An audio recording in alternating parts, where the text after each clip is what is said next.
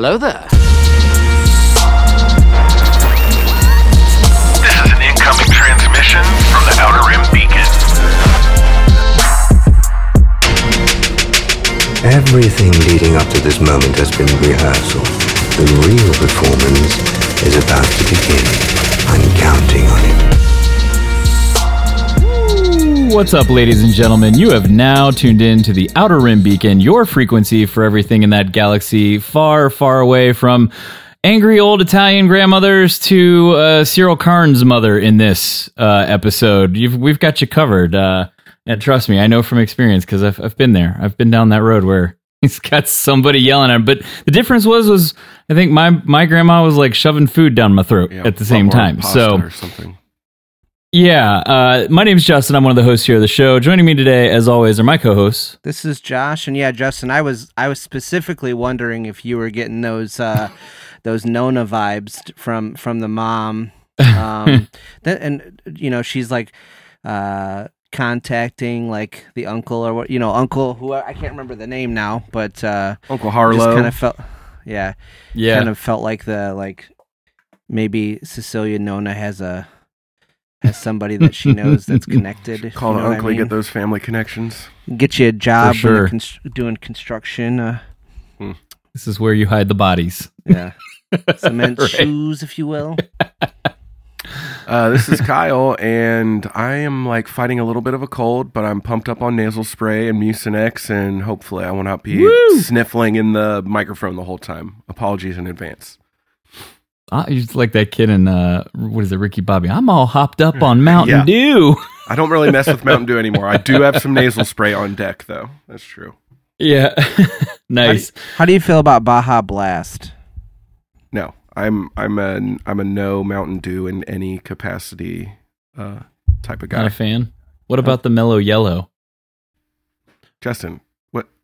No, I don't drink less good Mountain Dew either. like, Hmm. What a- What about Surge? is that Oof. even on the market still? Can you, is Surge It came back. It came back a couple public? Yeah. years ago. Came back Yeah. a couple years. It's not. I think it's gone again, but Wow. it did come back a couple years ago. Yeah. like produced by Um, Coca Cola for a limited time, kind of thing. Like we bought the Honestly, I think so that they else could make started that, like that trend where like Crystal Pepsi came back, and Yeah, I'm waiting for Orbits to come back. You know, the the Um, mints, the little sour mints. Is that not? Oh, O- Orbeez, the you know the drink. Oh, with or the- Okay, with the little bubbles. yeah. yeah. Okay. Yeah, yeah, Gotcha. yeah. I gotcha. I gotcha. Yeah, um, I definitely uh, was getting those vibes. Uh, except the biggest difference, I think, is the aggr- it's uh, like my you know my grandmother would be like, "Who hurt you?"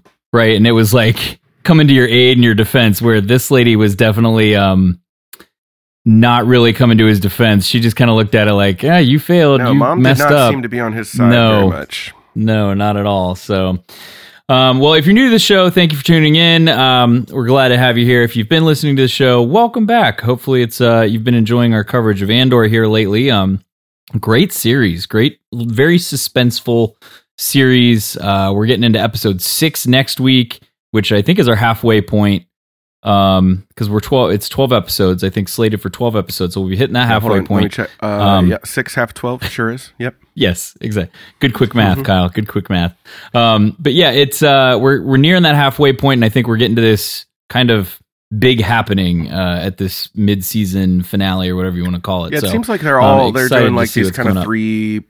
Three uh episode arcs. You know, those first three that came out were like a story of Cassian getting off of that first what is it, Ferrix, um, and then these next three are him and the these rebels and the the heist they're about to pull, and then Mhm. we'll see what happens after that. I think obviously the the long arc across all 12 is going to be Syril who is you know at his bottom here at the midway point Yeah. and I think he's going to be hunting down Cassian and that's going to be our ultimate like confrontation at the end of this.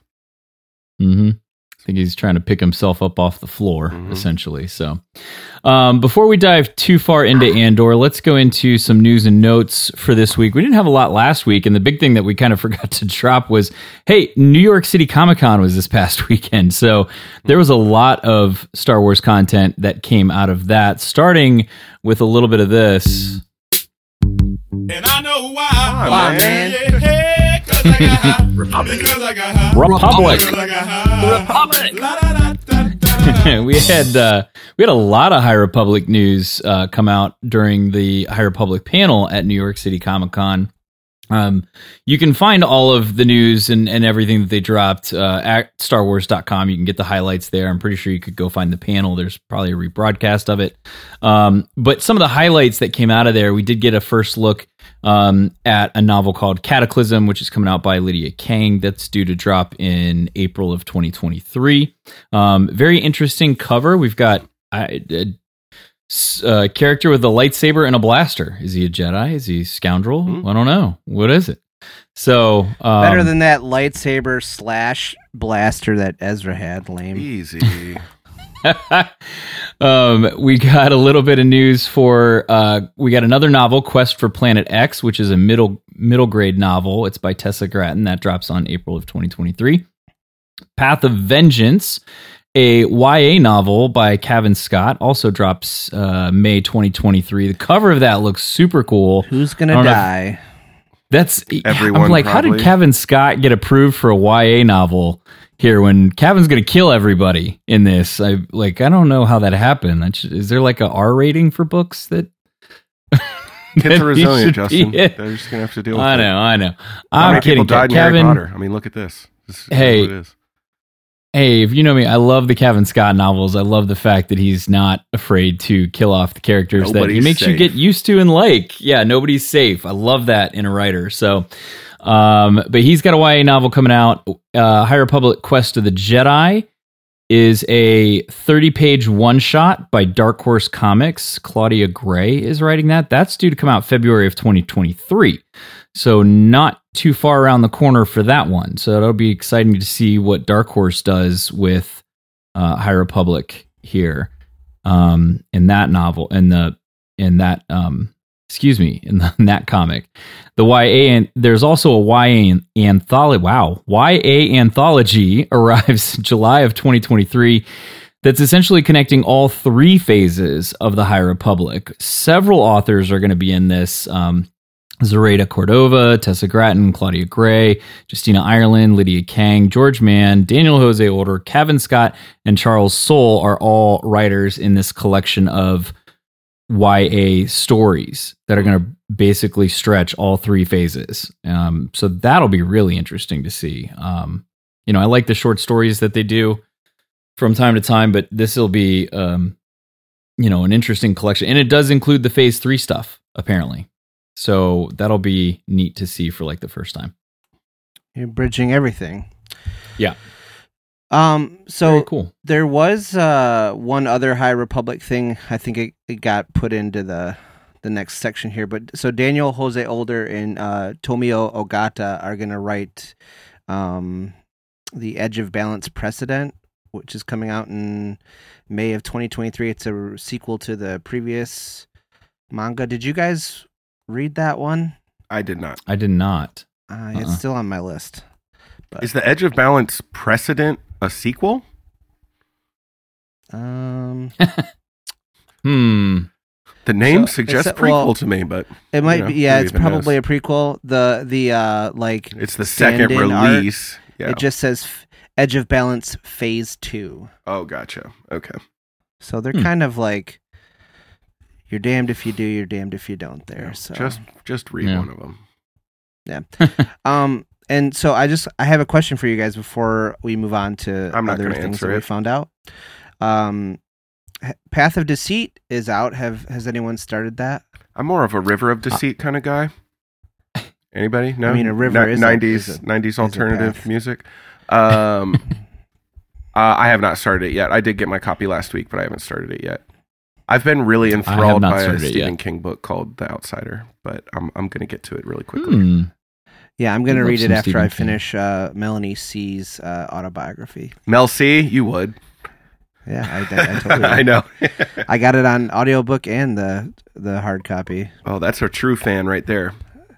Can I uh can I actually since I brought that up I'm gonna I'm gonna do one of my trademark moves and derail us from Star Wars. I'll talk about something completely unrelated to anything. Yeah, go for it. yeah. Uh, that's part of what we do here. What I do here. It's the only reason I keep coming back. I think. in in the rest of the world, Mel C's uh, autobiography is called "Who A- Who uh, Am I," and then there's like a some subtitle. I'm not sure. Mhm. And in the United States, it's called "The Sporty One: My Life as a Spice Girl." Like, if you're buying this book, you already know. We don't need to change the branding. Like, We there's gotta- no one picking it up and going, to the "Who's dumb this Americans lady?" so they know Yeah. she's a Spice Girl. It also came out like two weeks after the in the UK, and it was like Audible's like, no, you can't have it yet. It's not available in your region. And I was, I could have had it done already, but that's okay. Anyway, Hmm. so It's so tough being got- American and like having access to stuff. We never get anything quickly know. or first.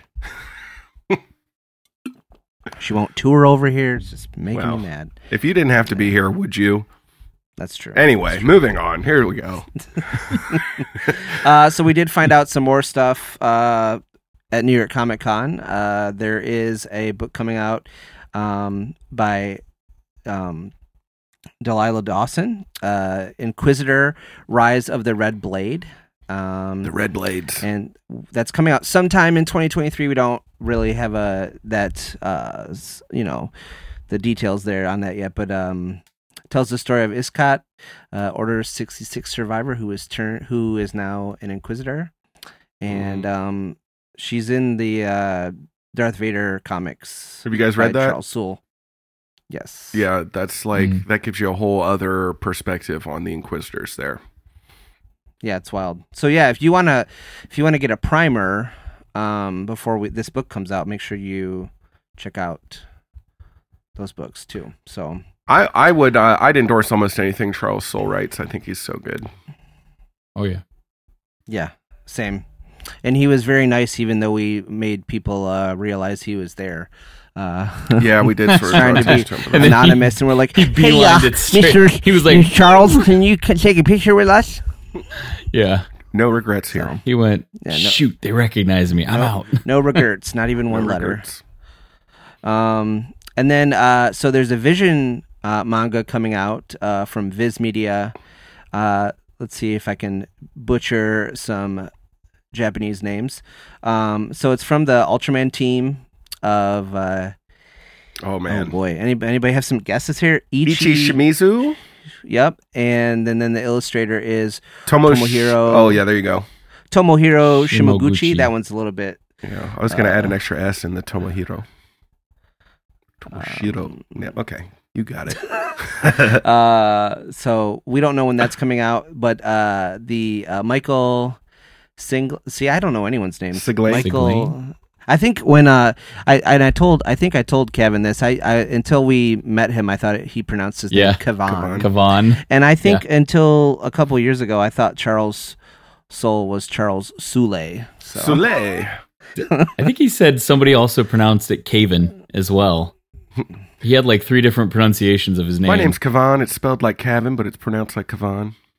It's an old Mad TV joke. I got Uh, it. I got thank it. you. I got it. uh, when is that Star Wars Visions uh, sequel TV show supposed to come out? Aren't they doing a second one?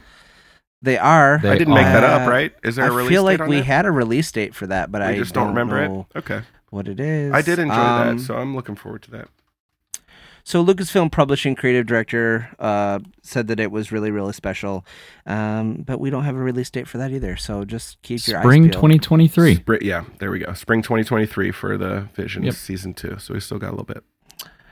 I pulled Uh, a Josh. I used the Google machine. There you go. Yeah, I mean that's what it's there for. It's at our fingertips, Uh, literally. Yeah. It's nice. Uh, Sana Starros is getting her own Marvel miniseries uh, from Justina Ireland, and it is coming. Uh, Sana Starros number one will be on your comic book shelf, comic book store shelf in February 2023. Hmm. And then, last but not least, this is kind of one of the th- the, th- the things that I look forward to the most. Um, Mhm. this Star Wars Timelines book from DK Publishing. Um, it's a tome that will chronicle all of Star Wars history from movies, books, comics, and more. I'm hoping it's kind of like the old essential chronology Yeah. books that they put out. They haven't done Man, something like were this in a lo- since the Disney era, right? Mm-hmm. No, Not yeah, they, really. they did. Uh, no, Just the we haven't really gotten. We've gotten some guidebooks, but not The guidebook, the essential It's guides different. from back in the day were so. Mhm. I mean, that was before. I mean, now you have Wikipedia, but it's still kind of fun to have the book too. For sure, because there's good pictures and stuff in there. But the chronology, man, when I was like working my way through the books and like reading old stuff, and it, it really helped you tie everything together because you just had this book that was the whole story Mhm. and all all of the story beats without some of the finer details. Um, and it was like, and I think that kind of, you know, I always talk about how I didn't nitpick things because it was just like history. Like this is what Mhm. happened in this other universe, and I think having that chronology, it was kind of like having this Star It's like Wars a history history book. book. So, Yeah. um, Yep. I'm excited for this. I hope that it's something. I hope it's not something completely different, and I'm just wishing that it's you know something else. We'll see. It's nice to know where you're at in the Star Wars timeline with new stuff coming out and where it falls in between those things. Well, especially since we have stuff coming out everywhere. I like Tab watches all of this stuff with me. She's reading the books and stuff, and she's still confused half the time about where the time. We're watching. Uh, that's one of her first questions. Uh, is always like, where are we at? What what ha- what what is this before and after? And is Yoda alive? Usually those are her. I might have already said that on the show, but she's Odds are It's, Yoda's uh, alive. That's the thing with Yoda. yeah. yeah. So. Very cool. Lots of news, lots of Star Wars stuff coming out of NYCC, Coming lots of the High Republic pipeline. stuff. We are always excited for High Republic Mm-hmm. stuff. Um, can't get enough of that. I haven't started in the new book yet, but that's next on the list. So yeah, I have but yeah, one- there's I mean, there's One more lot of thing TV from out New York now Comic. Con. Spit it out. I uh, really wish I would have known that Brendan Fraser was going to be there and that Maggie was going to meet him because he's the only signature left I need for my Encino Man VHS tape. Mm, to complete it. Yeah, I have Pauly, I have Sean Astin, I need the Mummy. Brendan I Fraser is having a full moment right now too. He is. Yeah. he is. I love it for Oh him. yeah. Me too. Couldn't happen to Yep. a nicer guy. Kudos for him. He is a good dude. Because I obviously know him personally. Yeah, a couple times we hung He out. seems was like always a good. I've heard good things. yeah, I've heard good things. Um, all right, well, let's dive in to uh, a, a show, a little show that you may have heard of. Um, I don't know if you've heard of this one. It's called uh, Andor, Clone War- oh. maybe. I thought it was called Do you know this one? Ander. Ander. Cassian Ander. Durs. Durs. Um, this was the theme of this week's episode. The theme music, different from last week's. Um, I love how they're changing up the the theme music in the beginning. Just kind of like Yeah, the whole intro. rotating it little- through different feels. Yeah, I like it. This is more calming, and the episode I thought was quite quite calming. That's not what Um, you said in the group chat. It doesn't that is seem- not what I said in the group chat. It doesn't seem like there's And an here's what I'm official gonna say. release of the Andor music online yet, though, like they've been doing with the Mandalorian and Book of Boba Fett. Yeah. So here's what I in the group chat when I when we first kind of started talking about this is like we got the first watch in. I was bored out of my mind in this episode. This was one of my favorite episodes. I'm, I'm and, and trust me, like, don't get me wrong. There's a difference in like pacing and being bored and like just not liking what's presented to you. It wasn't that the content was bad. How it was presented, I thought was rather slow. And I think they could have done it a different way to make the episode go a little bit quicker. That's just my take on it. Like everybody's different. Um, I thought the content was good though. But I think when I went back and I watched it the second time, the other part that I kind of forget is I'm so caught up in the like the the Filoni TV dual mid-season episodes and dual uh season finale episodes and they're like two parters. This felt very like not part of a two part like if next week is supposed to be a mid-season finale, I would expect it to be, you know, 45 minutes and like, hey, let's get a good here's the midway point of the season. But at the same time, I don't know. Like that's kind of what you expect from Filoni when he's got those like two parter episodes, and you go, okay, here's the first episode of a of a season finale, and here's the second one. And but it didn't feel like it was a build up. I just felt like a lot of the storytelling that they did and what they talked about could have been summarized in different ways that would have presented the material faster and then we could have actually like gotten into the mission and then next week could have been the conclusion of the mission but maybe they start it next week and then conclude the mission in episode 7 i don't I don't. I don't want to So- watch two episodes of them robbing this little outpost. You know, I think that would be incredibly Yeah. boring to me. But I don't I didn't find this episode to be any slower pace than episode 2, which was the middle of that first 3 episode arc. Um, I just think it came as a three episode package and we all watched it straight through like a movie. Uh, I'd be interested to see how you feel about the pace of episode whatever seven and 11 to see if the, Yeah. the middle point of those next little three episode arcs are feel slow to you too. Yeah. To me, it's like the middle. It's the middle. Um, the, the middle installment of a trilogy. It's just a little different. You know, things are down. Mhm. People aren't feeling as good. I think if they abridged much of anything in this episode, I think the stuff with Syril's mom, like there was probably twice as much of that as we really needed. But otherwise, I think if you abridged any of this, you probably would really cheapen um, these characters. I think it just like here's these five guys and they hate the empire. Let's go to you. That doesn't do them any service. I think we needed to learn all these things about whatever Skeen and Well- and um, uh, what's his name there. Well, so like the Imperial base of operations on Ferrix that they're setting up, I think that whole thing could have gone. I didn't need that. Yeah, it could have been as like simple as him walking down the hall. But like that, you're right. That part, a lot of the stuff with Syril and his mother could have been cut. So that you know, if it shortens the episode, then hey, maybe we get to the start of this mission and we go. I thought this stuff with um, Cassian and Skeen, uh, his his first name's not Skeen, that's his last name, but um, They're all going by last what names. first Adon. I can't remember what his. Yeah, hi I thought that was important because, um, you know, you've got a member of this party who, not that the rest don't trust him. It's just clear to Skeen that he's very, very, uh, he's very, very skeptical of Cassian or Clem at this point. He's very, very skeptical of him, and he's trying to find something to prove it. Um, you know, and, and just kind of keeps keeps going after him, right? Like even in the beginning when he's searching through his stuff, and um, you know, he said, "Well, Vel told me to do it." Did she really take? She's still asleep over there. Did she really tell you to search the stuff, or was that you searching it and you just said Vel did it? You know what I mean? Like it started there. I think that mistrust, and he just tried to cover it a little bit. Well, I think they're, the mistrust is warranted. They're these guys are like sleeping in the dirt. Mm-hmm. Look at all these measures they've gone to to hide from the empire. Their whole, you know, that you can listen to them talking about how many uh, natives used to show up to this um, three year event, and it was thousands and thousands, and now it's less than a Mm-hmm. hundred. You know, they've essentially exterminated the population of this planet, which like, you know, this is hitting home to these people, and I think just a random stranger coming in and the rebellion hasn't really started yet. You know there have been some things. There's the the list of stuff that the ISB agent was talking about when they're in their little room she and her assistant. Uh, so there are some things happening but they don't know uh, you know it's not common knowledge. So they're doing as far as they're concerned something that's never been done and they're taking such a risk. Like to me it's totally totally warranted that you wouldn't trust anybody that's coming in at the final hour. Right.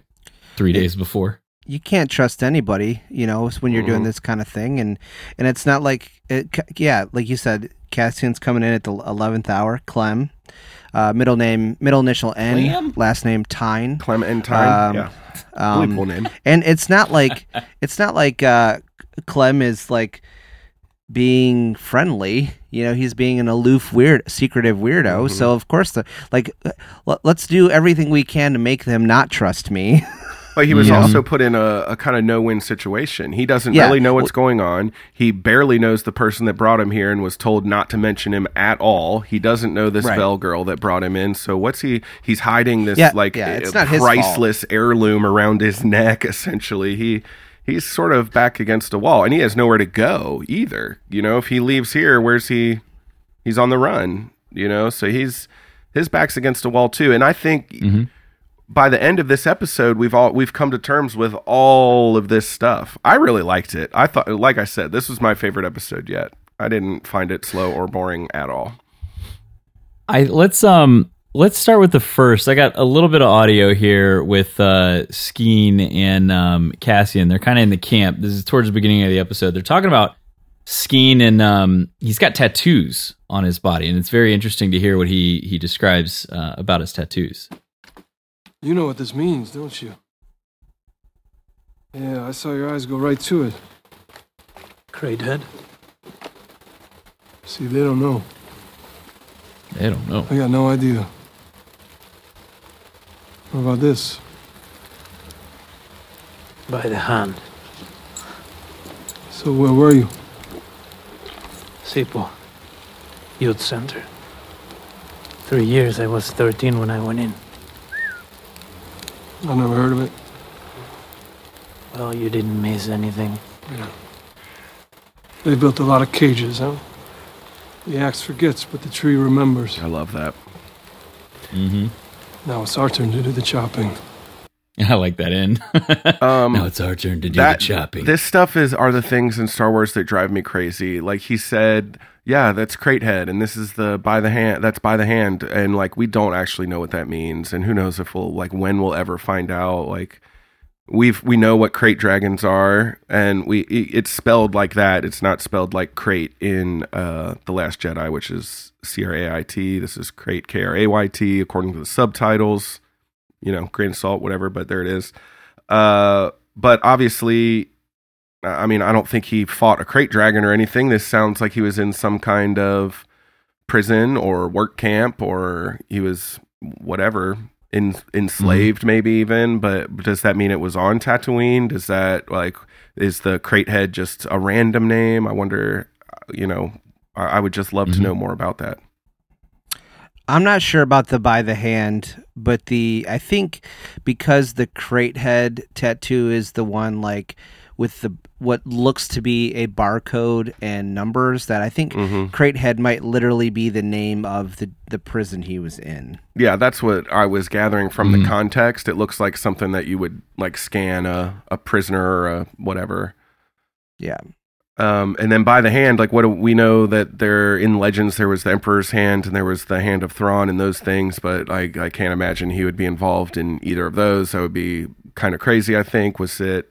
Is that something to do with the Cratehead prison? Was he in a gang in there? Was he in like? Is it a whole other kind of prison or camp or something? I don't know.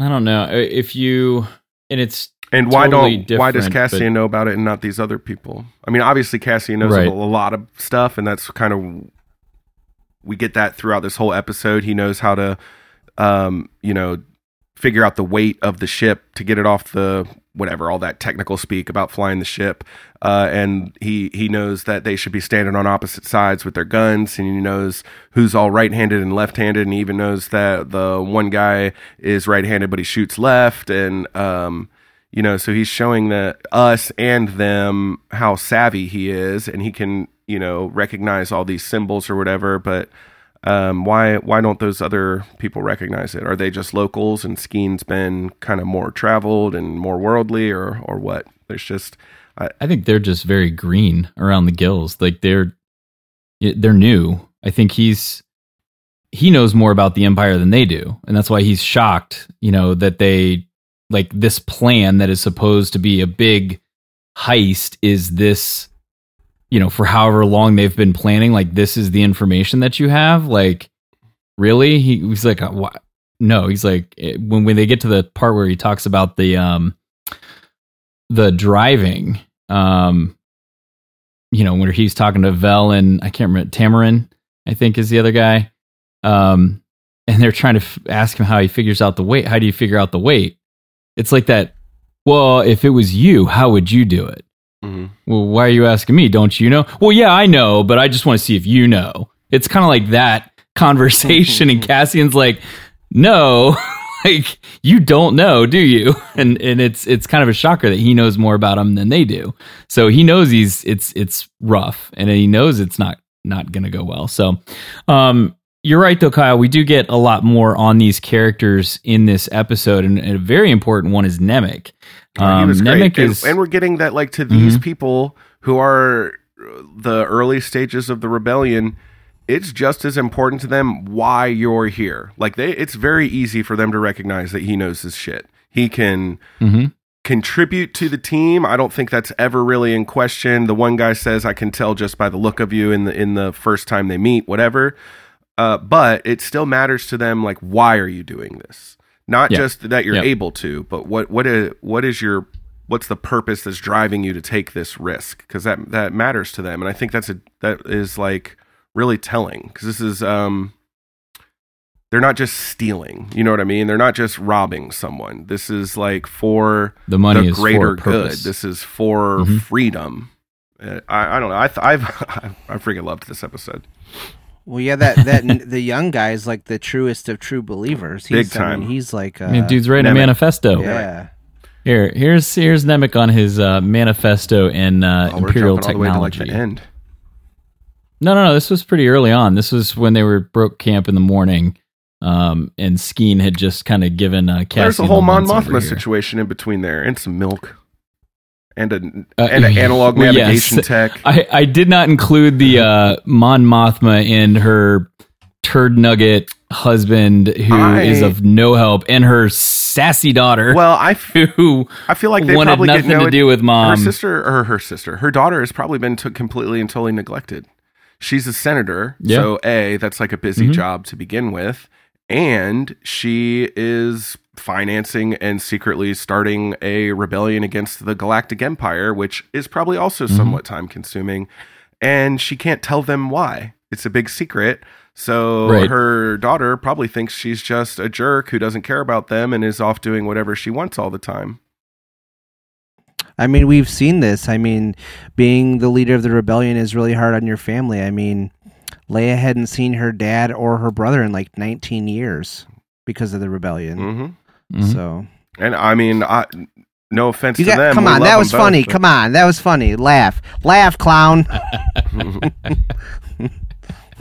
the, Um, the tiniest of chuckles from Kyle. Oh, but yes, we Too.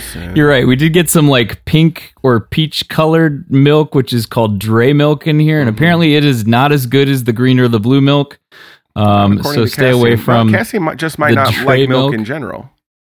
That's also true. Maybe he's a juice guy in the morning. Um, I I have know. one more Mon Mothma theory.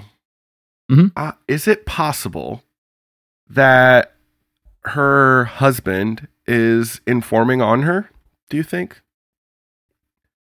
Because she is keeping him like very Could much be. at arm's length. There's the awkward stuff where he is inviting her political rivals to dinner and is friends with them. And then there's the stuff in the car where, oh, I was talking to so and so and he knows what you're doing more than I do. And when she was like, Yeah, well, I didn't think you'd be interested. And she wasn't indulging in it. And as soon as she kind of ended the conversation, he was like, Yeah, driver, will you just take the expressway and get us Yeah, home? take the he didn't want to have, like, if, if you're not going to tell me anything, then, like, let's just forget this. Uh, I don't know. It seems like he was kind of prying for information and he's talking to her, uh, whatever, counterparts. Um, I don't know. hmm Just, uh, Yeah, I th- uh, that's a that's a good idea. I'm wondering how like because I th- obviously by the time he's obviously not an Well- awesome guy, but are we making him out to be that bad of a guy at the same time? I don't know. when we what we see her in Rebels and she's already kind of like on the run. She's Mhm. not really in the Senate anymore. At this point, she's still in the Senate. So that I feel like it fits in the timeline. Well, we're in season one get- of Rebels right now. In season one of Andor, those are running congruently. So Right, that's what I'm saying. Like it, it would fit the timeline for her to get informed on soon Mhm. or found out soon. You know, hmm she's she's gonna take some sort of step, uh, either this season or next season that I think you know leads to her being, Yeah. like full on rebel leader Yeah, instead of enemy of the state. You know, yeah. Um, I wonder. Yeah, I wonder if he's going to play a part in that. It's uh, he's on notice in my book. Mister Mothma Could just be that you're on notice. It it could just be that you know he is a rich socialite that maybe he doesn't know what she's up to, and then we could see that if she does get found out and has to go on the lam, maybe he covers for her. He it's just possible that he really is It- just trying possible. to reach out to her, and he wanted to have a conversation and know what what's going on with her, and he was trying to bridge that gap. But I don't. I mean, I you don't can tell that you can tell it's strained. I don't think they've been giving off that vibe from him at all. I think he seemed a No, little bit it- more Weasley than that. So At We'll the see. same time, too, though, he in the beginning, you know, she's like, "Oh, what's this?" And it, oh, it's a dinner party. I've got guests coming over, and she's like, "What guests?" And he's like, "I've had it on the calendar for a month." He's like, "But you didn't pay attention to it."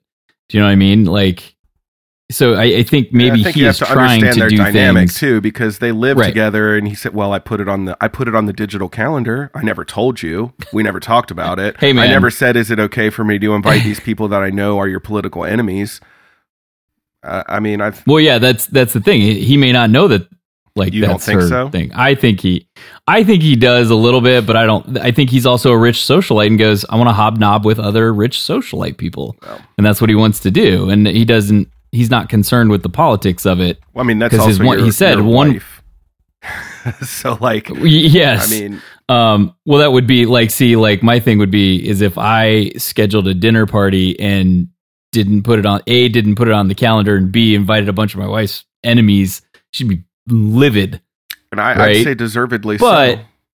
yeah, but if he's saying like, look, I put this out there a month ago, you, you all you had to do was look at it and approve it, and you didn't take the time to do it. You know, I, I see what he's. I mean, Well, I don't know Justin's that he knows reading what she's of doing. always sympathizing with the bad guys. My interpretation is that they're writing this guy to be a bit of a jerk, I- uh, so we don't have any I reason so, to too. expect that he has like uh, benevolent uh, intentions behind any of this. That's But my reading. I'll take I'll take a bet and see if if she has to go on the lam and has to go into hiding, he covers for her I don't. and says I he didn't know. I think he'll flip as soon as he has to to save his own skin. I think he finds out at, at some point and then he says and then he covers for her. He says, I didn't know. I don't know what's going on. So and then he's left with Leida. Josh, Leida? what's your take? Leida? You think uh, Mr. Mothma is going to stick up for Mon, cover for her? I don't know. Yeah, I think you you're talking about telegra- telegraphing him to be a bad guy is is what makes me think that maybe he will, but I don't. I'm not sure. I'm honestly, you know what I'm doing right now is uh, I'm trying to figure out if I think he looks like Billy Ray Cyrus or not. Oh, Jeez. a little bit. Well, let me um while he does that, let me play no, this I, um, I'm I got him side by side. I think he looks like a highbrow Billy Ray Cyrus. nice, Higher brow nice, than with his- the real Billy Ray Cyrus. bun. Cyrus? Well, he's That's got the man bun, something. not the mullet. Yeah, yeah, yeah. yeah. You know? Could a mullet rocking a not be turned bun, into so- a man bun? I mean, it seems like Uh, I don't know. Is there enough hair up towards the top I mean, part it to sure get it up depends on or how is it, long you like, grow your short mullet, there? wouldn't it? I don't know. I've never had a mullet, so I don't know. or know. a man bun, I would assume. or a man. bun. well, there was that one phase there in was height. No. I'm just um, well, let me play this uh, Nemik manifesto here before we get too far into other things. We've grown reliant on Imperial tech and we've made ourselves vulnerable. There's a growing list of things we've known and forgotten, He things they've talks really pushed us to fast too, by the way. Things like freedom. Nemik sees oppression everywhere. Skeen pretends not to listen, but I know the message is sinking in. He's writing a manifesto. Did he tell you? Apparently, the only thing keeping us from liberty is a few more ideas. a few more ideas. I mean, it's so confusing, isn't it? So much going wrong, so much to say, and all of it happening so quickly. The pace of oppression outstrips our ability to understand it. and That is the real trick of the Imperial thought machine. It's easier to hide behind 40 atrocities than a single incident. But they have a fight on their hands, don't they? Our elemental rights are such a simple thing to hold, they will have to shake the galaxy awfully hard to loosen our grip. Uh, I'd like to hear what Clem believes. Yeah, Clem, what you got? I know what I'm against. Everything else will have to wait. You're my ideal reader. Now you've done it. I haven't titled it yet. I've been waiting. It's a work in progress, and I know that there's a great deal left to say. I mean, look, right here, fresh inspiration. Two seemingly random objects, and It's got yet like this the charts an book astral and path. the This maps a trail of political consciousness. Both systems based on truth, both navigating toward clear and achievable outcomes. Basic facts expanding Clem. toward... To be continued. All right, gotta go do things. I, lo- I love Nemik, and I am pretty sure he's dying tomorrow. Day, I'm pretty sure he's dying day after too. tomorrow. um, and that's going to make me really, really sad. And he hasn't even typed up his manifesto. I hope somebody grabs his handwritten journal and we can do something with his, at least his ideas can live on because I'm pretty sure he's going to bite the dust. Uh, and his uh, his whole take on all that was just way too relatable for my personal uh, like comfort. Well, that whole like flood, uh, uh, the uh, hiding behind a thousand atrocities or whatever. It, that's like uh, flooding the news. There's a million sca- There's a million scandals, so that way you don't pay attention. The Yep. news cycle moves so fast that you don't pay attention to the things as they happen. Well, even the navigation tech that's controlled by I mean the GPS is a is a government controlled uh, thing. It's it's operated by the US military, global GPS. So we could lose access to that uh, theoretically at any point in time on the whim of, you know, a horrible person. And then a lot of people would have a hard time getting around. Psh, just bust out your AAA Yeah. TripTiks and you'll be all right. Yeah, who knows how to read a map and a compass? Not a ton of people unless you're a backpacker, you know, an ex-boy scout. Yep. Um, yeah, I'm with you, Kyle. I don't. Uh, I don't see Nemik getting out of this. It's a dang Um, shame. I know He's it's my uh, like but- potentially one of my favorite Star Wars characters. He, I love him. I, I am such. a but there's got to be a catalyst, right? Like there has to be a catalyst for Cassian to go. You know, this is why we need to do this, and this is why I need to be more invested in the cause. And have we? Did we? We haven't gotten Nemik's backstory yet, right? We don't understand why he's doing this, or other No. than it's just wrong to him. But we don't have a backstory on him. Well, so for for a lot of people, that's just enough. Mhm. Like it, Yeah. he doesn't necessarily have to have had his brother murdered or his parents taken away, or you know, it. For some people, it's enough that like I just recognize. That's what I read him as a person who's just a little bit ahead of the curve as far as I am aware of what's really happening, not just what they're telling us is happening. Because that's the other thing about the Empire and media is that they're you know they're feeding you propaganda and they're telling you what you want to hear. So like these 40 atrocities this is just these are the things that happen and it just was the way it was and we're moving on and this is there's nothing you can do about it. And he kind of sees the forest through the trees you know and he's like no this is not the way it is and this is why they've done these things. This is why they've you know limited what we can know and what we can do and what so we don't have the ability to to be free and live on our own and make our own decisions. We're reliant on them and then we're beholden to them. And that's uh, They not said a good they- place to be.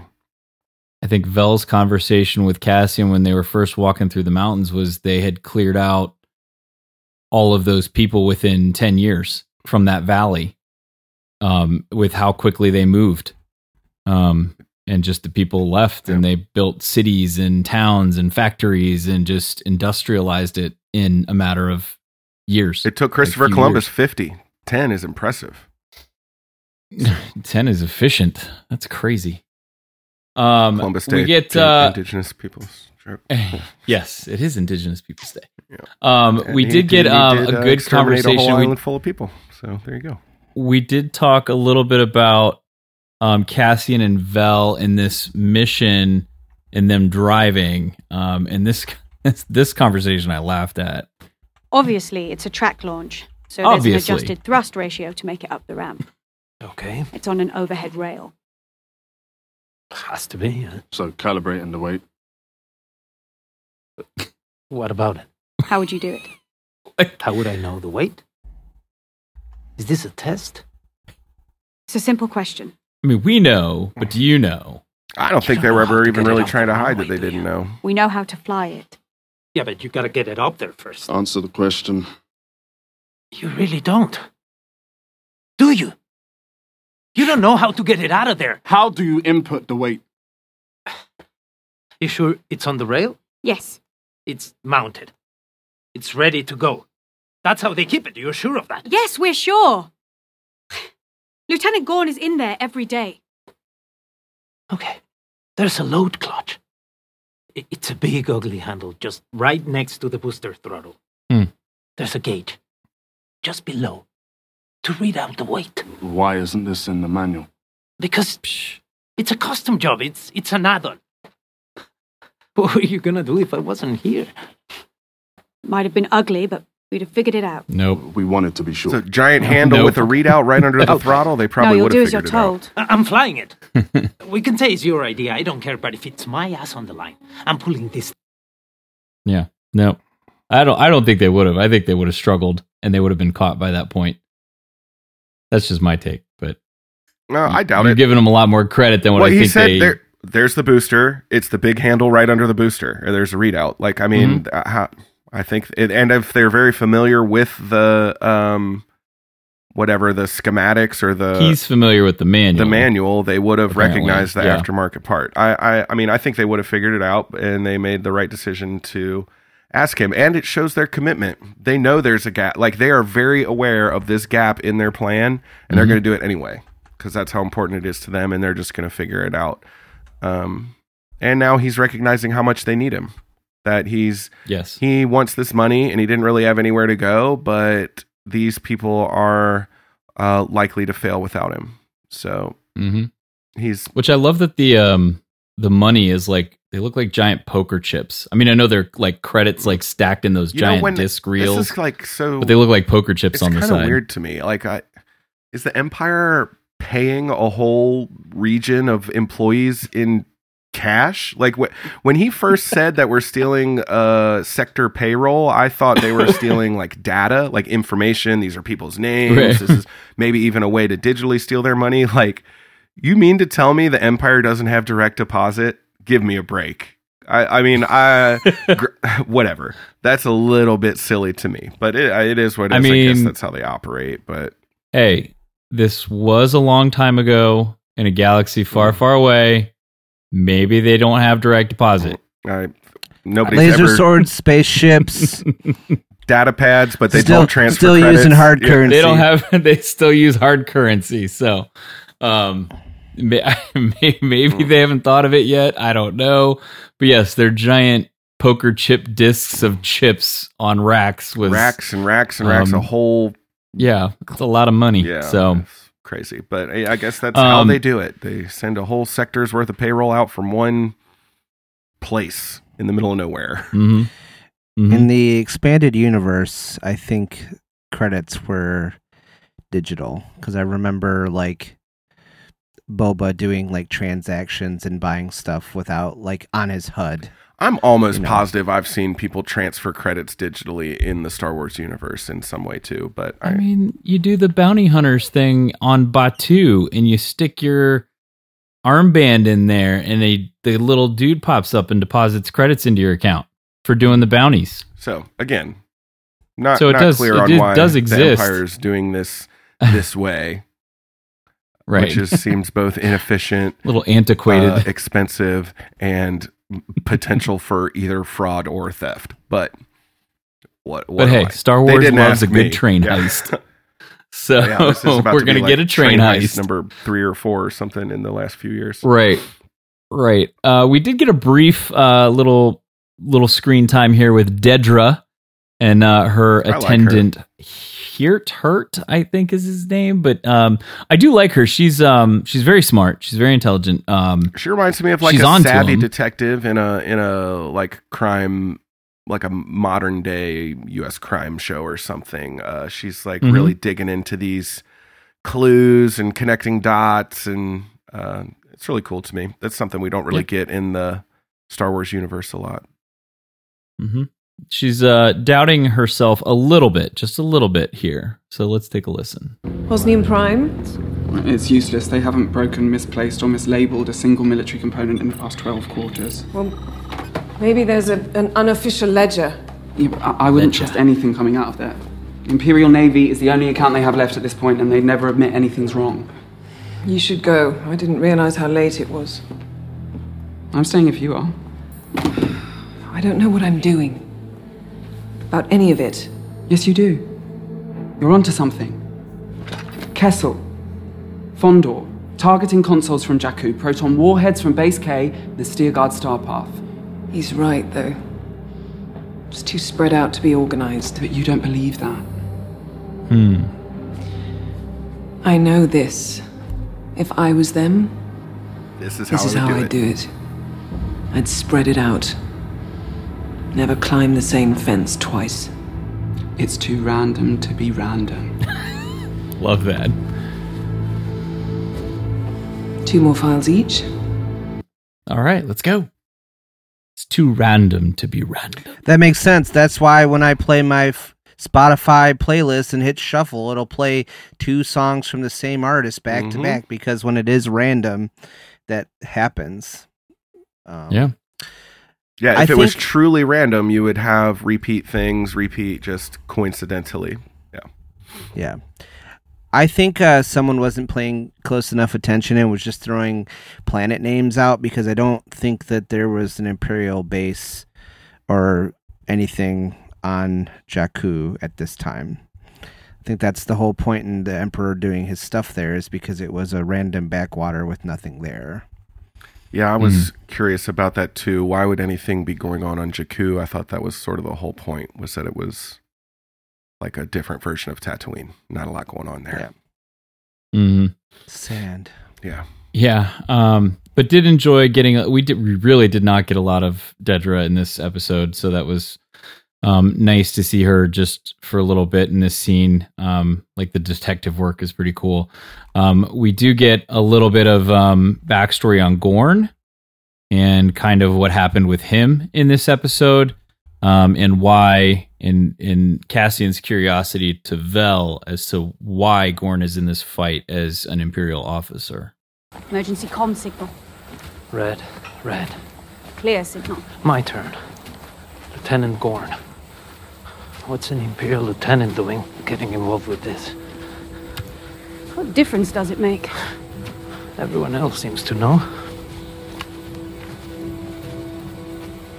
He fell in love with a local woman and lost a promotion. Then he lost the woman.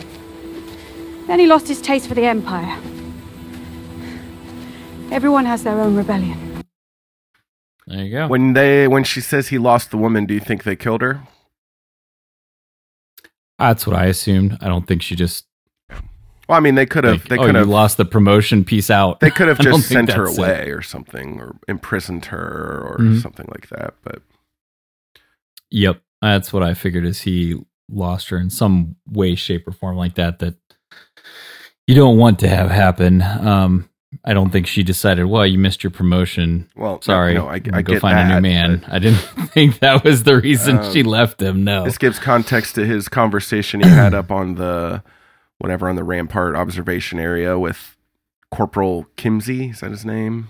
Kimzi, something like Mhm. that. Uh, and, and Kimzi was, uh, yeah, there, there was all there were used to be thousands of these locals. Could you imagine? You could probably smell them, and he was talking all this trash, and uh, you could tell Gorn didn't really like that. He had kind of a stank look on his face. hmm Yeah, he was not a happy camper. He, we Um, did get a lot of, not a lot, but we got a couple little clips of him orchestrating this whole uh, heist where he's making sure all his people are where they need to be, uh, which means like out of the way. Uh, and there was a really good one where he was talking about uh, to the, the people down right by all the credits, the payroll. Uh, why isn't this painted? We've got so and so coming this week. We get everybody down here tomorrow. I want every single person in here working on this. And then he got them to say, uh, "Sir, this is the, you know that big event. Not a lot of people want to be here. It would be really sad if they mm-hmm. missed this being locked inside." So then, at their request, he says, "Okay, fine." Everybody can be out watching while this heist is happening, and we can clear this room out. But then, right after that, we gotta make sure we get mm-hmm, this mm-hmm. all knocked out. I just, I thought it was really good. His like, his scheme to get everything lined up the way he needed to set them up for success. Yeah. Yep. Um, as there a lot of this, you know, in the latter half of the episode is them kind of going through the hills and the mountains to get to the location that's right by the base so they can kind of start what they were going to do. Um, along the way, um, Cassian uh, gets confronted by Skeen. Skeen basically holds a knife to his neck, finds the kyber, you know, pulls the kyber crystal off of him. Um, which I, you know, if I was Cassian, I would have corrected him and said, "Hey, it's not worth thirty thousand; it's worth fifty thousand. Get your get your amounts right." But in the moment, he's more uh, focused on getting the kyber back, and um, but he kind of calls out.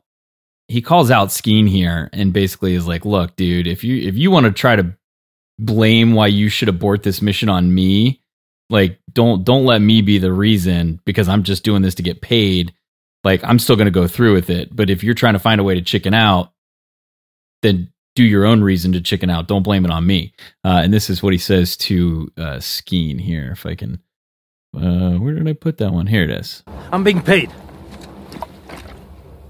paid to be here.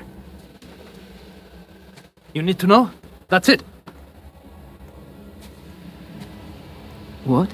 Yeah, I'm here for the money. Nemik is shocked at You this can't live with that? I'm not worth it? I'll walk away and wish you luck. But that's what it is. I don't want to walk in looking over my shoulder. You knew this. The choice was take him or call it off. Call it off. You should have told us days ago. Maybe so. It just would have been something else. What's that mean? The day before is always hard. Too much time to worry. You think we're scared? I know you are. It's really only the money. To take a risk like this? Come on. Maybe you're the one that's afraid. Of course I'm afraid. But there's a difference between fear and losing your nerve. You want out of this. Make a choice. Don't use me as an excuse. Boom. He really flipped it on him there. Mm-hmm. Yeah, he did. He said, uh, "Yeah, that was uh, a w- good good way with words on Cassian's part." Um, but it's funny because they move on and they're they're kind of talking about like, you know, being afraid, not doing the mission, and things like that. And Nemik's like, "Wait a minute, you're not in this for the cause." He's like still focused. He's still processing. Like, wait, this dude's just getting paid to be here, and he he's just he doesn't care about anything else that we're doing. Well, yeah, I think they're Um, they're all think- coming at this from like different angles. You know, like, like Skeen Mm-hmm. doesn't. He's been in prison. His brother was killed. He's got trust issues. He they've been sleeping in the dirt with the pigs and eating nasty milk for God knows how long. and here comes Cassian with whatever a thirty to fifty thousand dollar kyber crystal around his neck in it for the cash. Uh, and he hasn't paid these dues, and uh, I think he resents that and doesn't trust him because it. Maybe you're not all the way in. You know, you haven't sacrificed what we have. How do we know that you're as committed as we are? And then, you know that that's that's Nemik's thing too. Is like I don't I don't really care that why you're here, but as long as you believe in what we're doing, you know what I mean. And he anything Mhm. else is. I think he cares more about that rather than he's actually valuable to the team from like a technical standpoint. You know what I mean? He just wants true believers, uh, regardless of who they are. Uh, and I, I think it's hurtful to him that he he just doesn't care and that's a, a or doesn't seem I, I to. want yeah and it, that's a, a thing with with mercenaries right is is sometimes if the stakes get too hot or if the if the outcome doesn't look good they walk away. They back out because they're not invested in the cause the same way as a believer is um who's willing to die for it or to to see the mission through. Whereas a mercenary goes you know what? I'll just take the next job. I'm out. And I think it's See fair to say, right. like i in reality, in his heart of hearts, Cassian's somewhere in between there. I don't think he's like the full on true believer that he is at the end of Rogue One or like Nemik is right now, but I also don't think he doesn't care at all. I think he definitely hates the Empire. He's got his own vendetta against them. We know that for sure. These guys don't know, and we don't know, you know, kind of where he is on that spectrum. But I don't think it's fair to say he doesn't care at all. I think he just isn't as bought in as them. Or maybe it's more that he doesn't believe there's really anything they can actually do about it. I think that's what it is. I think it's the lack of hope Yeah. for change, which we, as we know, hmm rebellions are built on hope. That's true. Mhm. I'm I'm in, I'm I can't wait to see what his moment of true buy-in ends up being. hmm yeah That's going to be really well. If they do it right, it'll be really cool. It could be. We um we do get uh, uh, Skeen does apologize to Cassian basically in a roundabout way. He basically explains why he's in the fight. Uh, his brother was a tree farmer. Um, Empire Yeah, came, took his land, flooded it. destroyed it. And then Yep, he and flooded then his it. brother killed himself. Yep. Um, you know, even though they may not have been directly the the thing that killed him in the roundabout way, yeah, they killed him. yeah. So, yep, they're responsible for it, and that's his his grudge against the Empire. And the the last thing that we leave with in this episode is Luthen and uh, Kleya back in the shop. So we go back to Coruscant. Um, we're in the shop. Did you guys notice the little um, trinkets behind him up on the shelves? So there were the stones that look very similar to the Indiana Jones stones um, in there. The like kind of rounded with the wavy lines on it that were the, the glowing stones. Um, and then there looked to be like a giant square and triangular uh, holocron up there, sitting up on the top shelf. So go back, take a look at that. But this is uh, Luthen and Kleya having uh, closing up shop for the evening. I thought you were turning it off. I was just going to. I'm curious about the nature of You these said two's that an hour relationship. ago. Am I keeping you up? Agreed. There's nothing coming through tonight. You want to be useful? Go clean some coins.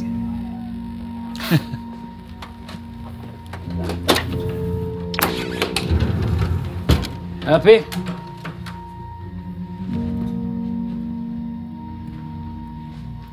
Have you checked your walkaway bag? Yes. And the one on the Fondor? I don't like seeing you nervous. There's nothing else you can do, Luthen. They're either going to be okay out there or they're not. What? That's a daring prediction. Vel's the only one who traces back. No. The thief, Andor. I wasn't careful. You wanted this to happen. This is what it took. It's never going to be perfect. I wanted it too much. We have clients in the morning. Yeah, I'll be ready. They'll all be over this time tomorrow. Or we'll just be starting. Or that. I like that. Or that. Mm-hmm. Yeah, I cannot wait to hear more about Luthen's backstory. Why is this man so invested in this? I mean, there's got to be more to it than just like what he's doing. Then the global there has to be some huge. then the universe wide genocide and oppression and like enslavement of all these people. No, I mean just him personally. It just seems like there's something more Is to that it. not enough though? It is, but I th- I, I think I there's mean, he's more a white to guy with, a shop on on uh, Coruscant. He doesn't. What does it?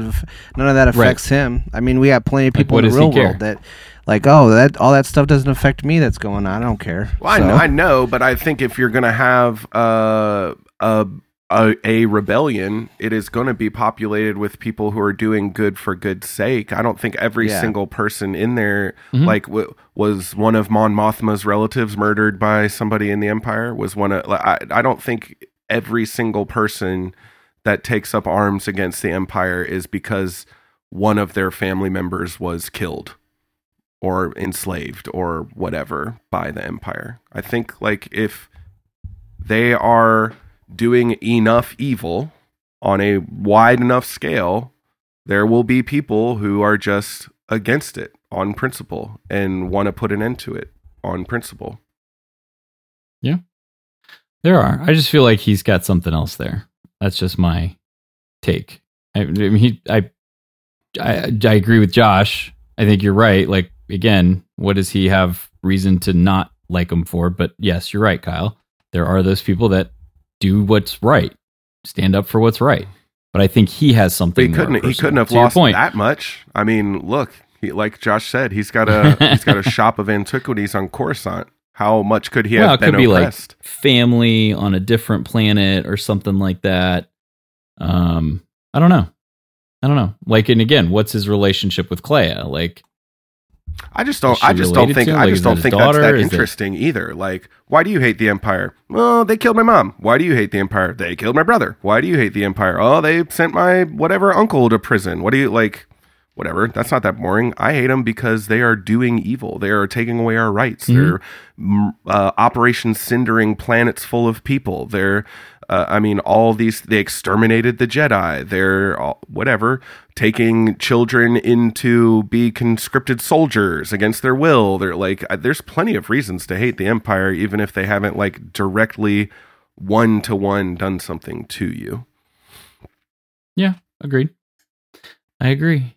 I don't. uh I don't disagree with that. I think there's there's a lot going on in this show with these different characters, and there's a lot of characters in this show so far. Yeah, I so still we'll have don't to know see. people's names. Same. I, it, it, it's like Except for some of the like tertiary, like the side characters. I'm like, who? I'm like, who's this person now? Who's oh, Private Number One? Okay, he mm-hmm. doesn't have a name, but he apparently has like no, five lines. They don't. They don't name people anymore like they used to. Everybody had a name back in the day. Well, he'll get a name Yep. in thirty ba- in thirty and a- years at some silly backstory. panel. Yep. Do we think that we've already met Cassian's sister and we don't know it yet? No. Mm. I feel like there's a chance it's the person working in the shop with Luthen. Kleya. Yeah. Oh, you think Luthen's assistant person could be his sister? Yeah. Hmm. Hmm. Goes with What, that, li- like, what what what gives you that hint? I don't know. It just seemed like uh, I feel like the way they set it up with the that whole first arc being about like you know showing that him and the sister was like one of the pieces that they were showing us and I just I I totally think that that's a Star Wars thing to do for them to be like oh she was here all along and then there's that's the reveal at some point that it's um and she's on Coruscant, so that's why she doesn't have like a she has like a proper like aristocratic uh Diction. accent. Yeah. Yeah. Would Mm-hmm. would Luthen know that, or would that be a coincidence that we find out later? Like, would Mm-hmm. Luthen know that they're related and be keeping that secret from her? Uh, because he called him the thief Andor, so obviously he hasn't told her anything else about him, and she wouldn't know his Cassian Andor name Yeah, necessarily. I'm not sure. It's true. Yeah. Hmm. I don't know. That's a good question. Um, I'm, I'm going to say yeah, that maybe I mean, we have not met her yet, or I'm not even. I'm curious how he knows for sure Hmm. she's alive, because the implication was that they were going to kill everybody, and that's why they took him off that planet. Um, but yeah, we have not gotten much about that. We didn't see her body though, and it's Star That's Wars, true. so Yep, yep. Well, and he clearly knew she was working in the club. Like that's what led him to the club. Yeah. And she said, "Well, there, yes, there was a girl from, uh, I forget it, the planet now, the system. haven't gotten there was a girl working here, but she left like six months ago. Oh, Kal, well, okay, yeah. Like so, they uh, he knows she's alive, and he's just why is she running so much? I guess would also be a good question because you know actually now that I think about it, we uh, maybe it's not her, and we're gonna run it. That's gonna be that's gonna be next season, maybe. Like when be. he finally meets a larger rebel cell. Is she is she running or is she just trying to survive? You know, kind of like a runaway, living on the streets kind of person. Right. Who knows? I don't know. All right, it's, it's so much in this show that's going on. Well, that's what I love Um, about what else did you this, get? Um, this show that is largely characters that are new to us. You know, Cassian and Mon Mothma. I think so far are the only two that we've previously met. Right. So Mm-hmm. there's so much like we don't know anything about these people. We don't know where they came from. We don't. There's like so many questions, and I think that's I that's really interesting to Mm-hmm. me. That's way more exciting. It's always funny to like read or read some articles or watch some videos, and people are like, "Well, this isn't Star Wars." No, this is absolutely Star Wars. This is about the people that are in this universe where all of these things are going on. Again, we talked about this. Like that one percent, less than one percent is so Jedi much less. Sith. There's trillions of people in this galaxy. There's like eight lightsabers. right. So this is I don't I don't want to get into that. This isn't Star Wars, this is more Star Wars. This is very much Star Wars, people. This is good Star Wars too. Um what else did you guys have on this episode? Anything that you guys any other likes, dislikes um with the episode? There was that flyover from the TIE fighter, which one was cool. it was yeah. a good visual and it sounded good. And then uh, he says they'll soon see surprise from above is never as shocking as one from below. I loved that. Mhm. Um, A lot of Those good, things di- are lot of loud. good dialogue. hmm Yeah. Aaron Sorkin episode Um, here. They just needed a one long shot. Um, no, I think that's the only thing we didn't touch on that I had written down. Yeah, I liked uh, the Tie Fighter. You could see, I mean, it, they all covered their ears, and you could see as it went by, just this blow of air coming out of the the twin ion engines in the back. Um, but they were apparently like super super loud. You guys ever see the videos of? I don't know where it's at. Like, there's this really hilly area, and they fly these jets kind of through the area, and like people stand on the cliffs to like watch the jets Mm-mm.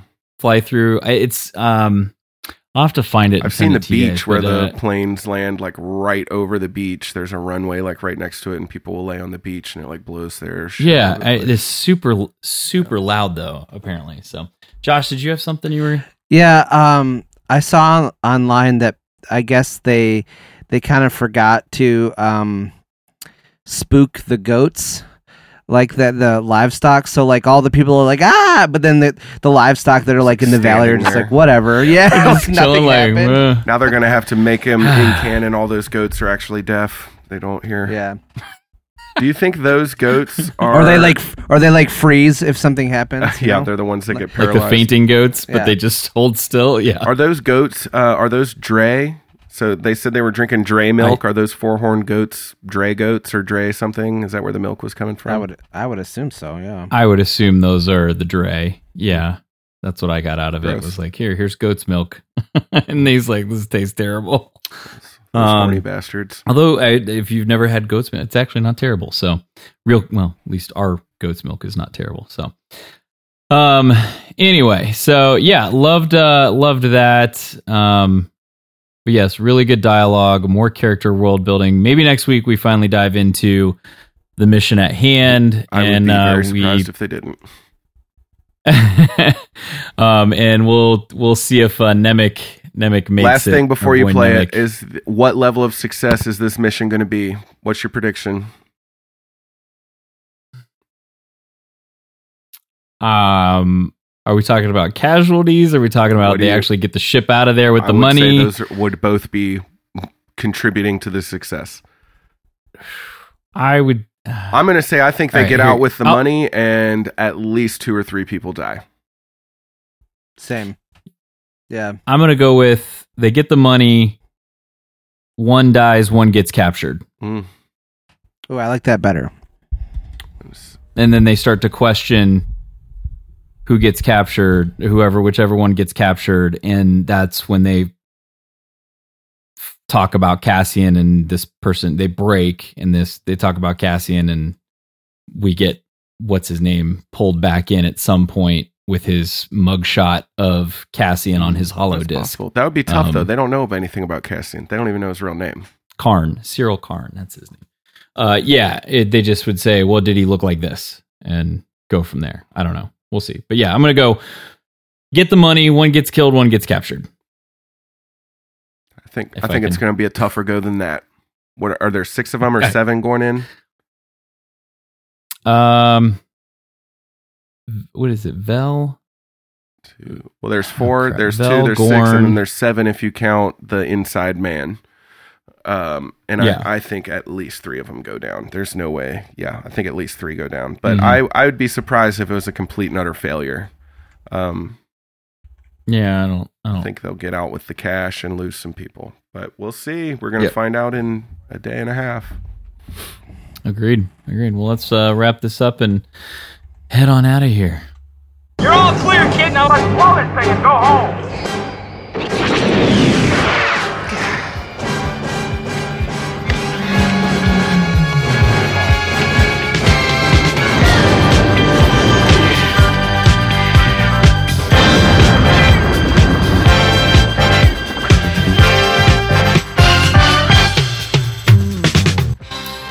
Hope you guys have enjoyed coverage of Andor Episode 5, The Axe Forgets.